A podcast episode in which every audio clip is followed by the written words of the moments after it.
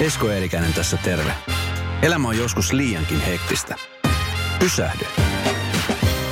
Tämä on Sunnuntai Brunssi. Hei, Sunnuntai Brunssin ohjelman vieraaksi on saapunut ö, mies, jota en aikaisemmin tuntenut, mutta nyt tämän jälkeen kyllä ihan varmasti seuraan joka paikasta. Kirja Tulevaisuuden lukujärjestys on sellainen kirja, jota mä suosittelen siis jokaisen iästä huolimatta niin lukemaan nuoret, aikuiset, vanhat, kaikki lukekaa tämä kirja, koska tämä kyllä avaa aika hyvin asioita. Perttu Pölönen on mulla sunnuntai vieraana. Tervetuloa. Kiitos. Sä oot, tota, niin, kun puhutaan, tässä kirjassa nimenomaan sanotaan, että, että kun ihmiset luo oma identiteettinsä niin kuin titteleistä, niin mä nyt syyllistyn siihen, mutta mulla on pakko sanoa, koska tota, niin musta on hienoa, että tässä kerrotaan, sä oot ensinnäkin siis säveltäjä, valmistunut Sibelius Akatemiasta, sä oot myöskin futuristi. Futuristihan tarkoittaa sitä, että vähän niin kuin tulevaisuuteen päin suuntautuva näkemys katsoo tulevaisuuteen ja vähän herättelee ja ravistelee ihmisiä miettimään isommin. Kyllä. Sitten sä oot myöskin keksiä. Sävelkello-applikaatio on, on sun keksintö, jo puhutaan myöskin kohta siitä. Ja sitten sä oot myöskin urheilut, sä olet myöskin yrittäjä ja sä oot, sä oot nuori mies, sä oot 24-vuotias. Se, on, se pitää paikkansa. Kaikki toi, kun sen sanoo tolla tavalla niin putkeen, niin tuntuu, että kuka tämä tyyppi oikein on. Mutta siis pitää paikkansa. Mä, mä oon päättynyt tekemään aika erilaisia juttuja elämässä ja eihän tämmöistä polkua olisi kukaan voinut mulle suunnitella, vaan mm. että asiat on tapahtunut siinä mielessä, että yksi asia on vienyt toiseen ja, ja tota, tässä me nyt on. Kyllä, ja sen lisäksi olet myöskin siis äh, tämmöinen ihminen, joka pyydetään aika usein keikoille puhumaan, innostamaan ihmisiä. Sä kuulut Euroopan 35 lupavimman nuoren innovaattorin joukkoon. Sut on valittu niin kuin siihen. Niin miltä tämmöinen niin kuin tuntuu? Mä kun luin sun kirja, ensinnäkin kiitos tästä kirjasta, niin jotenkin mä olin siis, mä olin ensinnäkin iloinen siitä, että mä sain tämän kirjan käteen, niin sitten mä olin iloinen siitä, että mä pääsen haastattelemaan sut, koska mä tiedän, että me tullaan susta kuulemaan niin kuin tosi paljon. Niin m- miten sä päädyt tähän tilaan, missä sä mm. nyt oot? Muutamia vuosia sitten mä sain mahdollisuuden mennä opiskelemaan tämmöiseen ajatushautomoon Piilaaksoon. Se järjestettiin NASAn tutkimuskeskuksessa ja me saatiin siellä niin kuin kuulla teknologioista ja näistä globaaleista kestävän kehityksen haasteista. Ja se monella tavalla avasi silmiä, katsoi ehkä vähän eri tavalla maailmaa. Tänne Suomeenkin tietenkin välillä vähän viiveellä tulee nämä trendit, niin se, se haastoi ihan, ihan eri tavalla miettimään, että missä me ollaan vaikka viiden vuoden päästä tai kymmenen vuoden päästä. Ja se jotenkin – loi niin kovan niin kuin, tunteen, että mun pitää tehdä jotain asiaa. Mä haluan niin jollain tavalla kantaa oman niin kuin, korteni kekoon, niin me perustettiin voittoa tavoittelematon järjestö tai yritys, mikä toimii Myönmarissa. Ja mä menin Myönmariin ja me lähdettiin kehittämään opetusta siellä. Eli lisätyn todellisuuden ja virtuaalitodellisuuden applikaatioita. Ja tällä hetkellä se on kasvanut loistavasti. Tietenkin mä oon täällä Suomessa niin hirveästi pysty täältä käsin tekemään, mutta se niin kuin ihan aidosti niin saa muutosta aikaan siellä. Totta kai siellä on paljon muita ongelmia. Mutta anyway, nyt kun puhutaan tulevaisuudesta, niin mä näin piilaakson kuplan ja sitten mä näin kehitysmaan. Ja se ehkä opetti vähän katsoa eri tavalla, että missä me täällä Suomessa mennään. Että et onko – ollaanko me ymmärretty, minkälaisia haasteita, mutta toisaalta mahdollisuuksia meillä on. Ja mä halusin alkaa kertomaan ja jakamaan näitä ajatuksia. Ja mä tein yhden keikan, tein toisen keikan ja se aika orgaanisesti lähti leviämään. Siis Puskaradio on Su- Suomessa kuitenkin sen verran pieni, että se mm. toimii. Ja nyt mä oon tilanteessa, että mä tein melkein 200 keikkaa viime vuonna kahdeksassa eri maassa ja koko ajan enemmän enemmän myös ulkomailla. Ja selkeästi ne ajatukset ja ne kokemukset, mitä on tämän matkan varrelta tullut, niin resonoi. Ja ehkä siinä on myös osa sitä, että kun on nuori, niin ehkä vähän ennakkoluuttomammin ja ehkä myös vähän eri kulmasta tulee niihin asioihin kuin, niin kuin pitkän linjan innovaatiopatu, joka puhuu postitlapuista. Mm. Et, et, siitähän ihmiset niin kuin saa kiksit, kun saa jotain uutta ajateltavaa. Mm. Niin se on mun tehtävä. Mä, mä yritän tuoda sen taidetaustan, sen yritystaustan, tämän teknologiataustan, kaiken yhteen ja tulkitsee tätä maailmaa, missä me ollaan. Jokainen on kuullut, että maailma muuttuu ja ne on nähnyt sen. Niin silloin nyt kysyntää, että joku vähän niin kuin selittää, että miksi näin tapahtuu. Mm. Nuorille varmastikin, kun sä käyt puhumassa, niin se, se viesti on aika selkeä ja, ja varmasti niin kuin kuuntelevat sua erityisesti tarkasti. Miten esimerkiksi just nämä tämmöiset pinttyneet yritysjohtajat, jotka ovat kokeneet ja tottuneet siihen tiettyyn kaavaan, niin miten esimerkiksi he ottaa vastaan sun puheet, kun sä käyt kertomassa niille vähän asioita eteenpäin? Mm.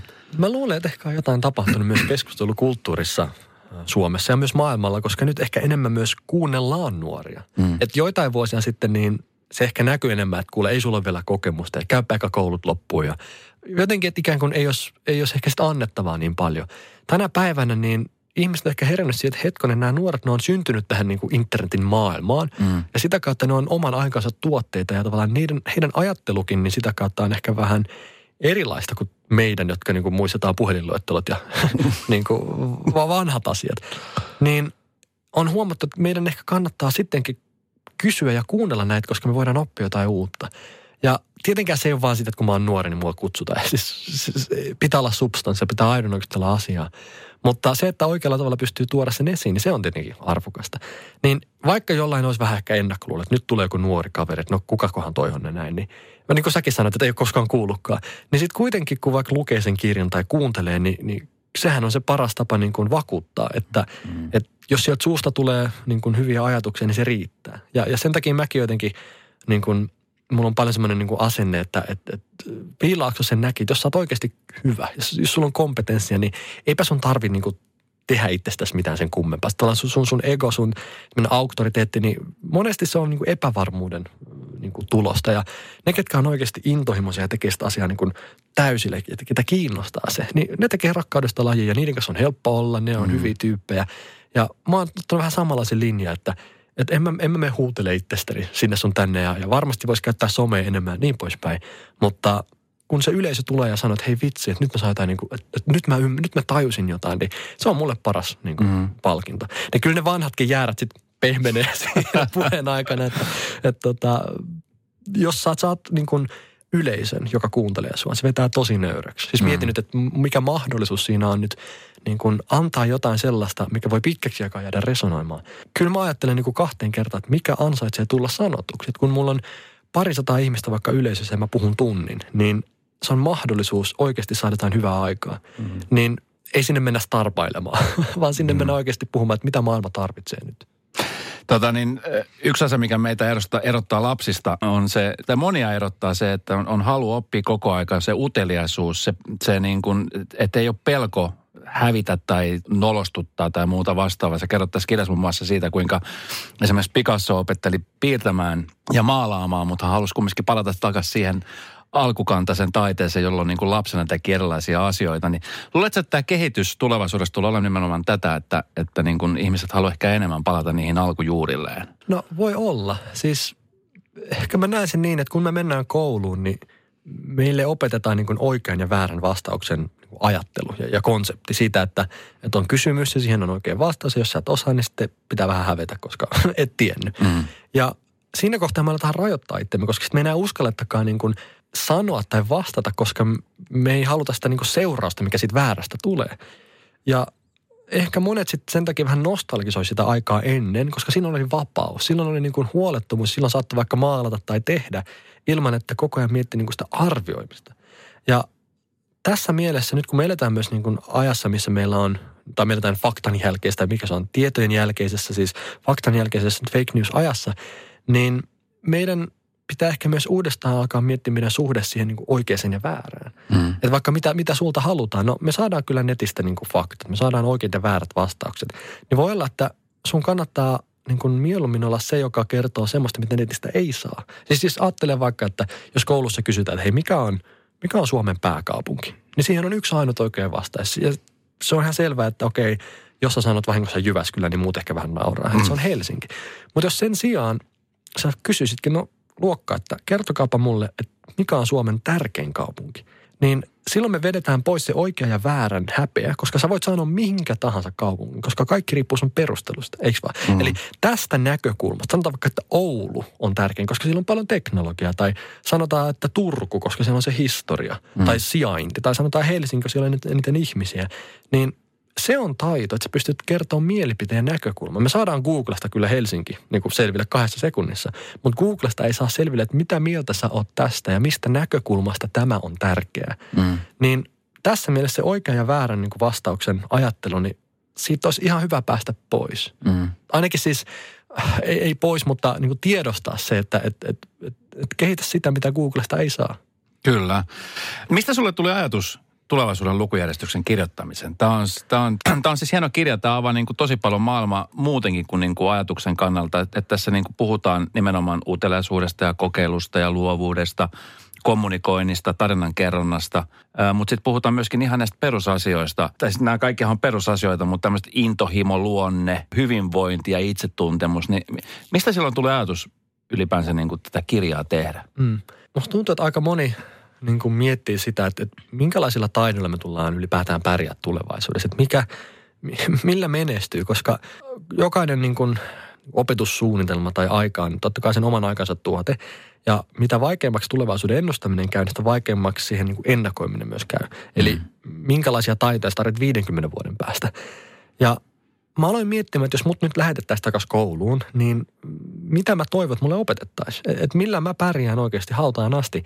Ja siellä ei ole niin kuin sä tuossa mainitsit niitä taiteja, siellä ei ole esimerkiksi koodaamista, koska se tulee ja menee. Siis mm. se on tärkeää, se on ihan selvä, mutta koodaamissa on kyse kuitenkin ongelmanratkaisusta. E, ja ongelmanratkaisu kestää läpi elämän, no se on taas siellä. Mutta iso osa koodista kirjoitetaan itse joidenkin kymmenien vuosien päästä. Tai siellä ei ole esimerkiksi mandarini Kiinaa, mistä puhutaan paljon, koska meillä tulee korvanappeja, mikä kääntää kielen meidän päähän. Mutta sitten siellä on taas kommunikaatio ja tarinankerronta. Eli mä haluaisin niinku päästä irti siitä, että mistä nyt puhutaan, että juupas vai eipäs ja mitä se on. Ja puhu enemmän, että mikä on se syvä niin kuin osaaminen siellä taustalla.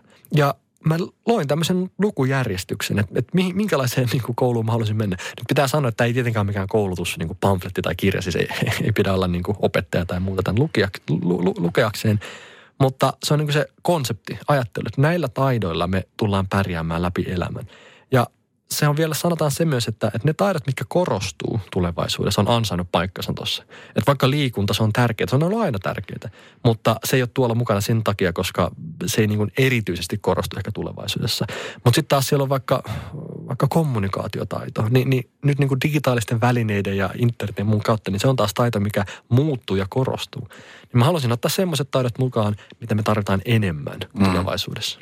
Nythän me oletetaan ja kuvitellaan, että, että että kyllähän me nyt osataan kommunikoida. Että sehän on helppo, kun jokainen pystyy heittämään mielipiteensä just Facebookiin tai Instagramiin tai Snapchatin kautta voit tehdä jonkun videon, mutta, mutta näinhän se ei ole, että, että me ollaan entistä enemmän ollaan siinä tilanteessa, että huomataan, että ollaan yksin kotona scrollaamassa kännykkä ja, ja ottamassa hyväksyntää toisilta tai hyväksymässä jonkun toisen tekoja. Mm, siis ko- kommunikaation niin kuin – meidän pitää ehkä, ehkä uudelleen määritellä se. Siis se oli aika eri asia 30 vuotta sitten kuin nyt. Mm. Ihan samalla tavalla kuin sivistys oli eri asia 30 vuotta sitten kuin nyt. Niin ehkä tässä kaikessa niin kun on, on niin kun, kun mä käsittelen niitä teemoja siellä kirjassa, niin mä yritän ottaa tosi ajankohtaisen ja semmoisen niin kun näkökulman, että, että, että mitä muutoksia – nyt tapahtuu, mitkä vaikuttaa vaikka meidän luonteeseen tai meidän intohimoon. Mitä muutoksia maailmassa tapahtuu, mitkä vaikuttaa meidän kommunikaatiotaitoon tai tarinankerrontaan. Ja sitä kautta, miten meidän pitää sitten sopeutua tai muuttua itse myös sen mukana. Eli kyllä mä oon niin kuin tosi niin kuin optimistinen sen suhteen, että, että nämä, nämä kaikki muutokset, niin vaikka ne totta kai myös pelottaa ja meitä niin kuin huolettaa, niin ne tulee tekemään meille palveluksen, koska se kuitenkin korostaa niitä inhimillisiä asioita, mitä meillä on. Se, se, siellä ei ole tehokkuus ja siellä ei ole loogisuus ja päättelykyky ja, ja tiedätkö, rationaalisuus, koska niissä me jäädään kakkoseksi ja kone taas tulee paremmaksi. Mutta sitten taas ne asiat, mitkä meidät erottaa koneesta, eli tämä niin pehmeät taidot ja muut, niin ne samat taidot, mitkä erottaa meidät koneesta, tekee meistä myös onnellisia. Mm. Niin tämä on aika hyvä diili, että hei, sä tulet pärjää näillä niin kuin työelämässä, mutta sä tulet myös varmasti ole onnellisempi, kun sä keskityt sun luonteeseen, intohimoon, tarinankerrontaan ja niin poispäin. Eli ehkä se on tulevaisuudessa sama asia, hyvinvointi ja mm. menestyminen. Hei, kun sä oot ollut siellä Piilaaksossa ja sä oot nähnyt oikeasti konkreettisesti niitä keksintöjä ja niitä ajatuksia, mitä ajatellaan tulevaisuudesta, niin, niin usein kun puhutaan tulevaisuudesta – niin sehän meitä pelottaa. Ja niin kuin sun kirjassa sanotaan, niin pitäisi olla ehkä vähän avoimen mieliä ja nimenomaan olla sillä kannalta, että vitsi, että mitähän sieltä tulee odottaen vähän niin kuin innokkaasti lapsi joulua, niin, hmm. niin millaista se konkreettisesti siellä oli, kun sä näit jatkuvasti semmoisia uusia asioita, mistä me muut ihmiset, jotka täällä ollaan ikään kuin sen riipun toisella puolella, ei vielä tiedetä yhtään mitään? Hmm. No piilaaksohan on kuppala ja se on tavallaan se, ihan se toinen ääripää. Mm. Et sitäkään ei kannata niinku pureksimatta ottaa sisään. Mutta kyllähän se välillä itsekin niin miettii, että kun puhuttiin niin ihan vakavissaan siitä, että kohta kun me ladataan meidän neokortiksi pilveen, niin miten me sitten tehdään toi ja tämä ja tämä. Tai siinä kohtaa, kun meillä on niin kuin kuolleet ihmiset tulee bottien kanssa takaisin, niin kuin jutella niiden kanssa. Tai kaikki tämä, niin tavallaan siellä ollaan silleen, että hei wow, vitsi miten siistiä tehdään. Joo, joo. Sitten kun alkaa miettiä, että no mutta sitten niin kuin se mutta mutta. Tiedätkö, että otteko, niin kuin, e, mitä sitten tapahtuu? Mm. Niin se, se, oli se, että kyllä mäkin monta kertaa niin menetin yöunen, niin kun puhuttiin oikeasti sitä ihan hulppeista jutuista. Liittyen vaikka geenimanipulaatioon tai terveydenhuoltoon tai, tai kvanttitietokoneisiin tai nanoteknologiaan tai robotiikkaan tai virtuaalitodellisuuteen. Siis näitähän riittää. Mm. Niin ehkä siellä mä niin kuin ensimmäistä kertaa tajusin sen, että, että vaikka tätä teknologiaa on helppo ennustaa ja me, niin kuin, se on kivaa ja ihmiset innostuu siitä, niin se ihminen on kuitenkin paljon tärkeämpi linkki tässä, koska ihmistä on vaikea ennustaa, mutta se tulee paljon niin kuin konkreettisemmin näkymään elämässä. Eli se, miten me reagoidaan teknologiaan, niin se on kysymysmerkki. Vaikka me voitaisiin tehdä mitä, niin musta olisi tärkeämpi ymmärtää se lähtökohta, että miksi me tehdään, että, että mitä tästä seuraa. Ja monesti kun me tehdään uusia asioita, niin vaikka ne ratkaisi jonkun olemassa olevan ongelman, niin me tuodaan sitten sen mukana vaan uusia ongelmia. Mm-hmm. Ja tässä kohtaa niin välillä tuntuu se, että me, niin kuin nekin hyvät ratkaisut, mitä me nyt tehdään, niin me opitaan vasta myöhemmin, että se oli itse asiassa niin kuin, se vaan loi isompia ongelmia tilalle. Et ihan vain esimerkkinä, kun oli, kun oli hevoset tapa, millä me liikuttiin, niin monet aktivistit sanoivat, että hevosten olot on nyt niin kuin aika, aika huonot, että pitää vähän niin kuin parantaa tätä. Ja käytännössä mikä auttoi tätä tilannetta, oli ne mekaanikot ja insinöörit, jotka teki auton, koska mm. sitten hevoset vapautui. Eli nämä mekaanikot, niin teknologia sai meitä niin eteenpäin inhimillisesti. Me saatiin vähän eettisemmin tämä tehtyä. No nyt meillä on uusi ongelma autojen kanssa, koska ne rasittaa ilmastoa ja sitten taas meillä kuolee yli kolme ja puoli ihmistä globaalisti joka päivä. Joku voisi sanoa, että no hei, mennään takaisin hevosiin. Että, sillä ei, niin kuin, että me ratkaistaan tämä ongelma sillä, mutta sitten taas olisi niin kuin, me, meillä on aina niin kuin uusia ongelmia. Ja, mm. ja yleensä me opitaan ne vasta myöhemmin. Et, et samalla lailla meillä oli joskus paperipusseja, mutta sitten sanottiin, että kuule ne tuhoaa metsät. Niin mentiin muovipusseihin. No nyt ne täyttää tienvarret ja siinä menee öljyä. Me mennään takaisin paperipusseihin. Mm-hmm. Sitten jotkut sanovat, että eikö nyt kangaskassi on se seuraava juttu. Mutta moni ei edes varmaan tiedäkään, mutta kuinka monta sataa kertaa sitä kangaspussia pitää käyttää ennen kuin se pääsee edes tasoihin niin kuin rasitteen kanssa näiden muiden kanssa. Eli mm-hmm. tavallaan me tuodaan uusia ratkaisuja ja sitten me opitaan vasta jälkeenpäin, että, että vaikka meillä oli hyvä niin kuin tarkoitusperä, niin silti se sai sen ongelman vaan laajenemaan. Mm. Niin tässä mielessä on vaikea niin sanoa, että miten me ihmiset tullaan reagoimaan. Että, että, että ihminen on, se on vaikea. Teknologia on se helppo se. Mm. Niin ja niin kuin sä kerrot tuossa, että, että, että oikeastaan niin kuin mehän ihmisen on sisärakennettu se, että jotain niin kuin täytyy tapahtua tai jotain vakavakin täytyy tapahtua, jotta ikään kuin silmät aukeaa. Se on vähän sama kuin parisuhteessa, että jos sä oot eromassa, mutta sit sä et erokkaan, jotain pitää tapahtua ennen kuin sä osaat ymmärtää sitä, että okei, että miksi tässä ollaan tässä tilanteessa. Niin on, onko se semmoinen asia, mitä me, mitä me ei vaan ikinä sitten tule, koska tämä on ollut niin kuin vuosisatojen ajan jo sama ongelma ihmisillä. Niin, siis tämä on joku tosi syvä kysymys, että mitä aina pitää tapahtua ennen kuin me opitaan. Mm. Miksi me ei opita siitä ekasta niin kuin, niin kuin virheestä tai, tai punaisesta merkistä, että miksi, miksi aina pitää niin kuin oikeasti syntyä pahaa ja kärsimystä ennen kuin me muutetaan meidän käyttäytymistä. Ihan vain esimerkkinä, kun, kun Cambridge Analytica, tämä tarina tuli julki, että me, meidän yksityisyys on niin kuin käytännössä menetetty, niin Facebook otti valtavan osuman siitä, että 20 prosenttia varmaan tuli päivässä alas, siis miljardeja ja globaali niin kuin, kriisi, uutiset kaikkialla. Niin kaikki kirjoisi Facebookia. Kaikki kirjoisi Facebookia. Niin kuinka moni sitten lopetti Facebookin sen jälkeen, tai sen ansiosta, niin ei meistä, niin kuin mehän, mehän jatkettiin viikkosen jälkeen, me oltiin ihan takaisin ja kaikki hyvin. Ehkä joku marginaalijengi niin oikeasti lopetti. Mm. Niin kyse on, että, että mitä pitää tapahtua ennen kuin me päästään irti ja eroon jostain käyttäytymisestä. Edes tuommoinen asia niin kuin ei saa meitä niin kuin oppimaan tai niin kuin muuttamaan meidän, meidän tapoja. No sama juttu ilmastonmuutoksessa. Me nähdään jo nyt ne niin kuin merkit. Me, meillä on se tutkimus, meillä on se tiede, me nähdään noin maastopalot ja sitä sun tätä. Um, mutta ei me silti muututa, koska aina pitää jotain tapahtua. Eli niin, mm. mitä pitää ilmaston kanssa tapahtua ennen kuin me oikeasti muutetaan meidän arkea joka, niin kuin, joka päivästä elämää. Niin tämä on ehkä se, että, että onko se aina sota, onko se aina joku tommonen niin kuin ihan massiivinen niin kuin kriisi, vai voitaisiko me kerrankin olla niin kuin kaukaa viisaita. Mutta ehkä, ehkä me ihmiset ollaan valitettavasti vähän semmoisia, että me ei, me, ei, me ei toimita ennen kuin on oikeasti pakko. Ö, kun sä käyt puhumassa ja inno, inno, innoittamassa ihmisiä. Sä myöskin kerrot, että sullahan on yritys Myömaarissa, hmm. joka niin kuin siellä paikan päällä tekee tämmöisiä sovelluksia, appeja, jossa pystyy niin kuin ihmiset kouluttautumaan. Että siellä on nyt niin kuin tämä kännykkä hmm. ää, aikakausi on tullut aika vahvasti esiin siellä. Ja sitten kun sä oot myöskin ollut siis Piilaaksossa, jotka siis kaksi täysin eri maailmaa, niin hmm. miten, miten tuon kontrastin kanssa, kun sä näet ikään kuin nämä molemmat puolet, niin hmm. onko siinä vaikea niin kuin jotenkin olla läsnä siinä tilanteessa ja nähdä niin kuin ne molemmat asiat. Se, on, onhan se ristiriita siinä mielessä, että niin kuin toisaalla tehdään jotain niin kuin ylimääräistä, mitä me edes tarvittaisiin. ja toisaalla niin kuin ei ole sitä perusasiaa kunnossa vielä ja, ja näin. Mutta kyllä se eniten, se kontrasti on opettanut mulle sen, että, että semmoiset paikat, missä on niin kuin vähän mitä menettää. Siis ei ole niin kuin, tavallaan, on, on moni asia niin huonosti, niin ne on sitten jollain tavalla ne on niin kuin reaktioherkempiä siinä mielessä, että ne voi kokeilla asioita, koska niillä ole riskiä. Äh, jos sulla on paljon mitä menettää, sä oot hyvä jossain. Me Suomessa me ollaan maailman parhaat vähän kaikessa. Meillä on hyvä koulu, meillä on turvallisuus ja terveys ja niin poispäin. Niin me ei uskalla täällä kokeilla niin radikaaleja ideoita, koska voi olla, että me menetetään valtavasti niin se johtaa siihen, että ne hyvät piilaaksossa tai Suomessa muualla niin kuin hyvinvoinnin parissa, niin me pidetään niin kuin siitä hyvästä kiinni, koska me kerrotaan itsellemme, että hei se toimii. Ja sitten jossain kohtaa tulevaisuudessa tulee se piste, että hei, aika on jo ohi. Ja meidän rakenteet, niin ne, ne ei reagoi, me ei pystytty muuttaa niin systeemitasolla meidän, meidän, meidän yhteiskuntaa. Sitten taas tämmöiset kehitysmaat, niin ne on avoimempia kokeille, koska kaikki voi niin kuin parantaa lähtökohtaisesti heidän tilannetta. Mm. Ja sitten ne voi osua johonkin kultasuonen. Ne tekee jonkun eri tavalla, kun meidän ottaa valtavia harppauksia eteenpäin. Ja tästä on jo merkkejä maailmalla. Se koulutus Myanmarissa on yksi, mutta ihan vaikka mobiilimaksaminen Itä-Afrikassa. Siis kokonaan luottokorttien yli hypättiin. Siis paperirahasta siellä tekstarilla maksat. Tai, tai Puerto Ricossa niin sähköverkkoisen infra tai, tai se infra sen, sen, sen niin hurrikaanin jälkeen nyt niin päivitettiin tähän päivään. Tai tai no vaikka Virossa tehtiin e-passi ensimmäisenä maailmassa. Niin mm. monet vois sanoa, että, että, että jos tulee vähän takamatkaa, jos mennään parikymmentä vuotta taaksepäin, niin näyttää aika selkeästi siltä. Niin nyt ne näyttää mallia meille muille. Mm. Ja tässä on vähän ehkä semmoinen tilanne syntymässä, että että et Suomesta tai Euroopasta tulee niin kuin saavutettujen etujen museo, koska meillä on monia se niin hyvin, mutta se estää meitä niin kuin muuttamasta sitä. Ja nyt tulevaisuus tulee haastaa meitä aika kovasti ja voi olla, että se dynamiikka sen takia elää.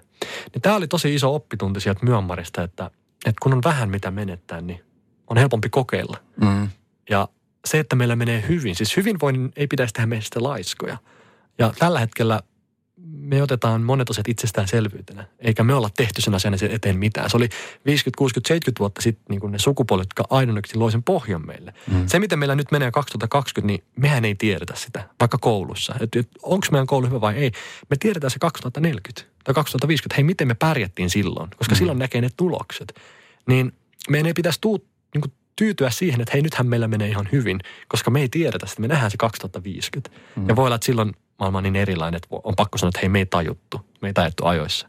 Tämä vaatii vaan ehkä jonkinlaista rohkeutta sit siirtyä eteenpäin myös siitä hyvästä, mm. koska tulevaisuus vaatii, että me niin kun, opitaan vähän niin kun pois myös joistain asioista. Aika usein siis Suomessa, varsinkin siis radion kautta kun ollaan, niin te, puhutaan paljon asioista ja puhutaan nimenomaan tästä ilmaston lämpenemisestä ja ilmastonmuutoksista ja muista asioista ja usein kun tästä puhutaan, niin siellä tulee vähän tosi vihastakin palautetta siitä, että no miksi meidän pitäisi tehdä jotain, kun siellä Intiassa ja Kiinassahan ne ongelmat on ja siellähän ne rasittaa ja eniten, että jos me tehdään jotain, niin se ei auta mitään, koska siellä tehdään näin ja muuta. Sun kirjassa nimenomaan aika hyvin kerrotaan siitä. Mun mielestä tämä oli erittäin hyvä esimerkki siitä, että, että kun ennen vanhaan oli tietyllä ihmisellä vasta valtaa ja hyvin vähän ihmisiä pääsi millä lailla vaikuttaa. Ja nyt asiat on niin, että meillä jokaisella on se valtaa, koska me, me voidaan niin kuin joka paikassa olla äänekkäitä ja tehdä asioita. Niin eikö myöskin tätä kautta ihmistä pystyy koko aika jatkuvasti vaikuttamaan, saamaan oikeita tietoa. Toki siellä niin kuin sekaan mahtuu myöskin sitä fake news osasto, mutta, mutta tämäkin on semmoinen taito, mitä ihmiset pitäisi alkaa opetella, että osata niin kuin lukea oikeasti. Sosiaali niin kuin lukutaito on aika tärkeä. Se, se on hyvin keskeistä ja, ja saman aikaan se on tietenkin ihana asia, että jokainen meistä voi saada äänen kuuluviin. Ähm, potentiaalisesti kestä, kenestä vaan meistä voi tulla niin kuin Greta Thunberg ja me saadaan enemmän vaikuttavuutta kuin yksikään keskeinen kuningas. Et, et meillä kaikilla se on se potentiaali. Mutta se huono puoli on siinä se, että et myös huonossa mielessä niin kuka tahansa meistä voi saada niin kuin isoja yleisöjä ja sitähän se polarisaatio on, on että me niin kuin aletaan kärkistämään asioita. Niin siinä maailmassa me tarvitaan hyvin paljon niin kuin jäitä hattuun siinä mm. mielessä, että me osataan tulkita tietoa. Että et me ei mennä niin kuin – impulsiivisena, impulsiivisena apinoina niin kuin, foorumeille, vaan, vaan me y, y, niin kuin osataan vähän niin kuin monipuolisemmin katsoa asioita. Voi olla, että tämä on ihan luonnollinen seuraus siitä, että internet vaan nyt opettaa meille oppitunnin. Voi olla, että me ei koskaan opita sitä, kuka tietää, mutta kyllä internetissä niin pitää oppia myös vähän erilaiset niin kuin, taidot kuin mitä oli sitä ennen. Mm. Um, mutta musta se on hyvä uutinen silti, että meillä on niin kuin mahdollisuus vaikuttaa ihan eri tavalla kuin koskaan ennen. Nythän on siis luotu, jotenkin, mä en tiedä mistä se johtuu, että aina kun puhutaan tulevaisuudesta, on se nyt sitten elokuvan maailmasta missä tahansa, niin aina luodaan se pelottava, se Terminator-maailma tai se, kun kaikki koneet kaatuu ja, ja usein puhutaan siitä, että, että tämä cyberuhka on tosi iso, että siellä sitten kaadetaan maailmanpankki ja siellä kaadetaan sähköt ja kaikki, kaikki tämmöiset kaadetaan. Ja, ja se on semmoinen mielikuva, mitä ihmiselle jotenkin niin kuin luodaan. Mm. Miten tämmöinen asenne saadaan niin kuin muutettu? Koska kyllähän niin kuin teknologian myötä tulee varmasti väkisinkin paljonkin hyviä asioita, niin kuin tähänkin asti on tullut. Mm. Siis meidän aivot on koodattu niin kuin näkemään ja sisäistämään ja, ja jotenkin huomioimaan negatiiviset asiat tai uhkaavat asiat enemmän kuin se hyvä. Ja, ja välillä se menettää ihan mittaluokkaansa, koska jos jotain toisen puolen maapalloa tapahtuu, me kuullaan sitten kolme sekunnissa, niin se voi niin kuin tosi nopeasti unohtua mieltä se niin kuin suhteellisuuden taju. Kaikilla mittareillahan maailma on parempi, siis jos katsotaan ihan vain elämän perusasiat, siis esimerkiksi lapsikuolleisuus tai nälänhätä tai demokratia ja lukutaito ja niin poispäin, niin me ollaan kyllä menty eteenpäin ja suureksi osaksi kiitos teknologian. Se, se on niin kuin mahdollistanut tätä kehitystä. Niin silloin meidän pitää jotenkin muistaa, että vaikka joku asia tuntuu isolta, niin onko se anekdootti vai onko se tilasto? Kaksi anekdoottia ja silti on vielä tilastoa. Mm. että tavallaan me ollaan välillä unohdettu ehkä se, että missä menee raja. Mikä on, mikä on faktaa, mikä on fiktiota, mikä on anekdootti, mikä on argumentti. Onko sun oma kokemus niin kuin laajennettavissa tällä tapaa vai puhuuko se vain itsestäsi? Niin tavallaan ihan vain niin kuin reality check itselle, että, että empatiakin, niin siitä puhutaan tänä päivänä paljon. Ja, ja sekin voi olla huono työkalu, koska meidän tunteisiin on helpompi niin kuin osua kuin, meidän, meidän logiikkaa. Aina pitää ottaa ehkä vastaan pienellä niin kuin varauksella se, että, että, että miten mulle myydään jotain ajatusta tai uutista, että onko tämä näin vai ei. Hmm. Ja kyllä nuori, nuori polvi on niin kuin myös, medialukutaito on meillä aika hyvä siis kansainvälisellä tasolla ja me ollaan kokeminen sinne eteenpäin. Niin ei, ei meillä ole niin täällä hirveästi valitettavaa, mutta se on kaikille yhtä tärkeää, että, että se on tosi helppo niin kuin mennä sen niin kuin tuntevan ajattelun perässä ja jotenkin piiloutua sinne tunteiden taakse, kun joku saa sut vähän provosoitumaan. Että se, se on yksi taito muun muassa tuolla kirjassa, sitä mm. tarvitaan lisää. Mä, siis mulla on hyvä fiilis, koska mä oon itse asiassa 46-vuotias ja, ja mulla on tytär, joka on 10-vuotias, hän on niin kuin tämmöisiä niin kuin tulevaisuuden tekijöitä ja hyvin innokkaita. Halu oppia on ihan valtava, kun taas, kun taas sitten niin kuin toisessa päädyssä ehkä se pelko siitä, että kun mitään ei opita ja kun tämä on niin hankala ja niin vaikeaa, että tässä on niin kuin tämmöinen välikuilu. Ja sitten taas kun mietti mun äitiä, joka on 75-vuotias, joka on alkanut pikkuhiljaa oppimaan asioita, niin että sekin on vähän sitä. Kymmenen vuotta sitten ei kukaan olisi osannut kuvitella, että me pystytään puhumaan FaceTime-puheluita. Että et, et sä voit puhua vaikka esimerkiksi Los Angelesin samaaikaisesti ja nähdä se ihminen siellä, vaikka Hollywood-kyltin alla. Niin on pakko kysyä, mua siis aina kiehtoo tämä asia, että uskotko, kun sä oot ollut siellä piilaaksossa, että esimerkiksi teleporttaminen tulee onnistua jossain niin tässä lähitulevaisuudessa? Se on määrittelykysymys, koska tavallaan me ollaan tehty se jo. Kiinassa ne onnistuu laittaa avaruuteen niin kuin no se on niin yksi versio siitä, mutta se on, se on määrittelykysymys sen takia, koska meillä on sanavarastoa, millä me voitaisiin selittää tai määrittää, että mitä teleporttaaminen loppukädessä oikeasti tarkoitetaan. Ihan samalla tavalla, jos mä olisin sanonut tota, niin kuin 70-luvulla, että me kehitetään vastauskone. Ihmiset osaavat, että mitä ihmettä, että ei varmasti, miten vastauskone toimisi. Mä nyt sanon, että hei, meillä on Google – niin jokainen tai että se on vastauskone. Sä voit kysyä mitä vaan, se kertoo sulle kaikki vastaukset. Mutta se pointti on siinä, että Google on helppo selittää, koska meillä on hakukone, algoritmi ja internet. No, jos me nyt sanon, että hei, meillä on kohta teleportaaminen, niin sama, sama juttu jengi on sillä, että ei varmasti ole, että ihan mahtava ajatus. Voi olla tulevaisuudessa, se on yhtä helppo selittää, koska meillä on hmm, hmm ja hmm. Mm. Mutta niitä ei vielä kehitetty. Tavallaan se, se, se, se, te, se sanavarasto niin vasta tulee. Se tiede ja teknologia on vasta niin kuin tekeille. Niin joku ajatus voi olla niin kuin uskomaton. Um, kohta se selitetään. Ja sitten se on mm. helppo ymmärtää. Mutta teleporttaaminen osuu varmaan siihen niin kuin kategoriaan, mm. että tällä hetkellä tuntuu ihan niin kuin järjenvastaiselta, mutta kuka tietää. Ihminen on aina keksinyt ongelmiin ratkaisuja. Se mm. tekee meistä ihmisistä ihmisiä ja, ja yksi, yksi iso asia, mistä puhutaan aika usein on se, että kun maapallo ylikansattuu. Et, et ihmisiä tulee ja me ei mahuta kohta kaikki tässä saman katon alle ja, ja kulutetaan tosi paljon asioita. Ja nyt kumminkin ihmisten eli-ikä pidentyy koko aika. Ja jossain vaiheessa mä uskon, että kehitetään jotain sellaisia asioita, joita, joita niin kuin vielä ihmiset elää vielä pidempään. Niin, mutta siihenkin mä uskon, että jonkinnäköinen ratkaisu tulee siihen, että, että se ei tule ole, olemaan ongelma. Uskotko siihen esimerkiksi, nythän on etsitty koko aika ja myöskin jo tehty leffoja siitä, mielikuvia siitä, että, että tota, löytyy joku toinen planeetta, johon, johon voidaan myöskin muuttaa asumaan. Miten sä futuristina tämmöiset asiat? Tä, tästä on valitettavan, tai sanotaan, että piilauksen on ihan niin pähkinönä tässä, että hei nyt, nyt lähdetään Marsiin, että kuule viisi vuotta. Ja mä, mä, mä en ole siitä innostunut, koska niin kuin Marsin paras paikka, missä me voitaisiin asua, on siis niin kaukana maailman huonoimmasta paikasta. Tavallaan, että, että miksi me haluttaisiin sinne. Um, se on selvää, että se ylikansattuminen, tämä voi olla ongelma ja me halutaan niin kuin lähteä tutkimaan, mutta mä oon ehkä vähän konservatiivisempaa jengiä tuohon suhteen, ton suhteen. Kyllä mä avaruuteen lähtisin vaikka heti, mutta en mä, en mä asumaan minnekään muualle. Um, se on outo ajatuskin. Mutta, mutta se on hyvä ajatus koe, että jos me mentäisiin vaikka Marsiin, me lähtäisiin ihan tyhjästä liikkeelle, niin minkälainen yhteiskunta sinne muodostetaan? Koska silloin meidän ei välttämättä tarvitsisi tehdä kaikkea samalla tavalla kuin maassa. Hmm. Niin miltä se näyttää siellä vaikka koululaitos tai yhteiskunta tai niin kuin voitaisiin ihan uudestaan lähteä miettimään, että miten voitaisiin rakentaa elämä. Niin, niin tämmöisen ajatusharjoituksena se on hyvä, mutta en mä, en mä ehkä tonne lähtisi. Hei, sä, sä oot siis myöskin säveltäjä, niin oot sä käyttänyt tätä, onko tämä tämmöinen enemmänkin ö, harrastus sulle, että sä sävellät? Pyörikö sulle esimerkiksi nuotteja päässä? Sä soitat selloa, mm. ö, pianoa, niin onko se semmoinen asia, mikä, mikä saa sut irti sit näistä, näistä ajatuksista? Siis se, se on niinku, musiikki on ensirakkaus siinä mielessä, että mä oon pienestä pitäen soittanut ja siinä on edelleen joku semmoinen asia. Se on joku kanava, millä saa ihan eri tavalla niinku kommunikoitua sitä, mitä ei sitten mu- mu- muuten pysty. Um, ja kyllä mä sanoisin, että musiikista, siis vaikka sävellystunnelta, niin onhan sieltä oppinut paljon enemmän kuin nuottien piirtämistä. Ja se, se monesti ihmisiltä jää niin kuin tajuamatta, että, että, että hän niin kuin, ei sillä väliä mitä opiskelee, kunhan se on vaikeaa, niin se on hyvä. Ja mm. jos sitä opiskelee tarpeeksi syvältä, niin siellä löytyy semmoisia oppitunteja tai niin semmoisia asioita, mitkä auttaa sinua vähän kaikessa elämässä. Sävellyksessä kyse oli niin kuin metodeista ja prosesseista, miten lähdetään liikkeelle. Sävellys on auttanut mua tosi paljon yrittämisessä, se on auttanut mua tosi paljon kirjan kirjoittamisessa. Et silloin vaihtaa vaan niin kuin sävelet tuotteeseen tai sävelet kirjaimiin, mutta samanlaisista niin kuin prosessista on kyse. Niin kyllä mä uskon tosi paljon poikkitieteellisyyteen ja taiteellisuuteen, että, että tulevaisuudessa myös, niin mä en, mä en halua, että niin kuin vaikka se oma osaaminen jäisi yhden ainoan asian varaan. Koska silloin jossain kohtaa voi käydä niin, että kone tulee menee ohi. Ja mm. silloin meidän pitkä satsaus, kymmeniä vuosia koulutusta, vaikka jotain erikoiskoulutusta, niin tavallaan menee hukkaan. Se oli iso resurssi, iso niin kuin investointi.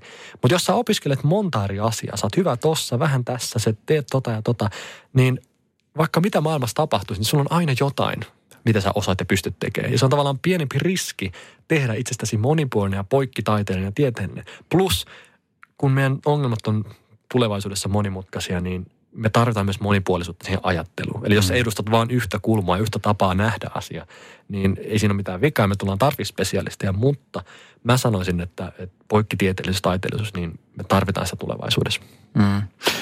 Ö, Mä siis lämpimästi oikeasti suosittelen kaikille tämän kirjan tulevaisuuden lukujärjestys. Voin sanoa, että itselleni tämä on niin, niin innostava lukea. Mulla tuli niin kuin todella hyvä fiilis ja jotenkin niin kuin itselle jäsentyy myöskin niitä ajatuksia, mitä on ollut päässä. Niistä perusasioista, mistä puhutaan niin kuin rakkaudesta, empatiasta, nimenomaan sitten niin kuin järjen, järjen käytöstä niin kuin tässä hullussa maailmassa, jossa niin kuin oikeastaan uskotaan niin kuin asioihin ihan niin kuin sokeasti, joka on musta väillä ja hurjaa, ja seurata jotain tiettyjä ihmisiä tavallaan tiedostamatta siitä, että miksi me edes näitä seurataan.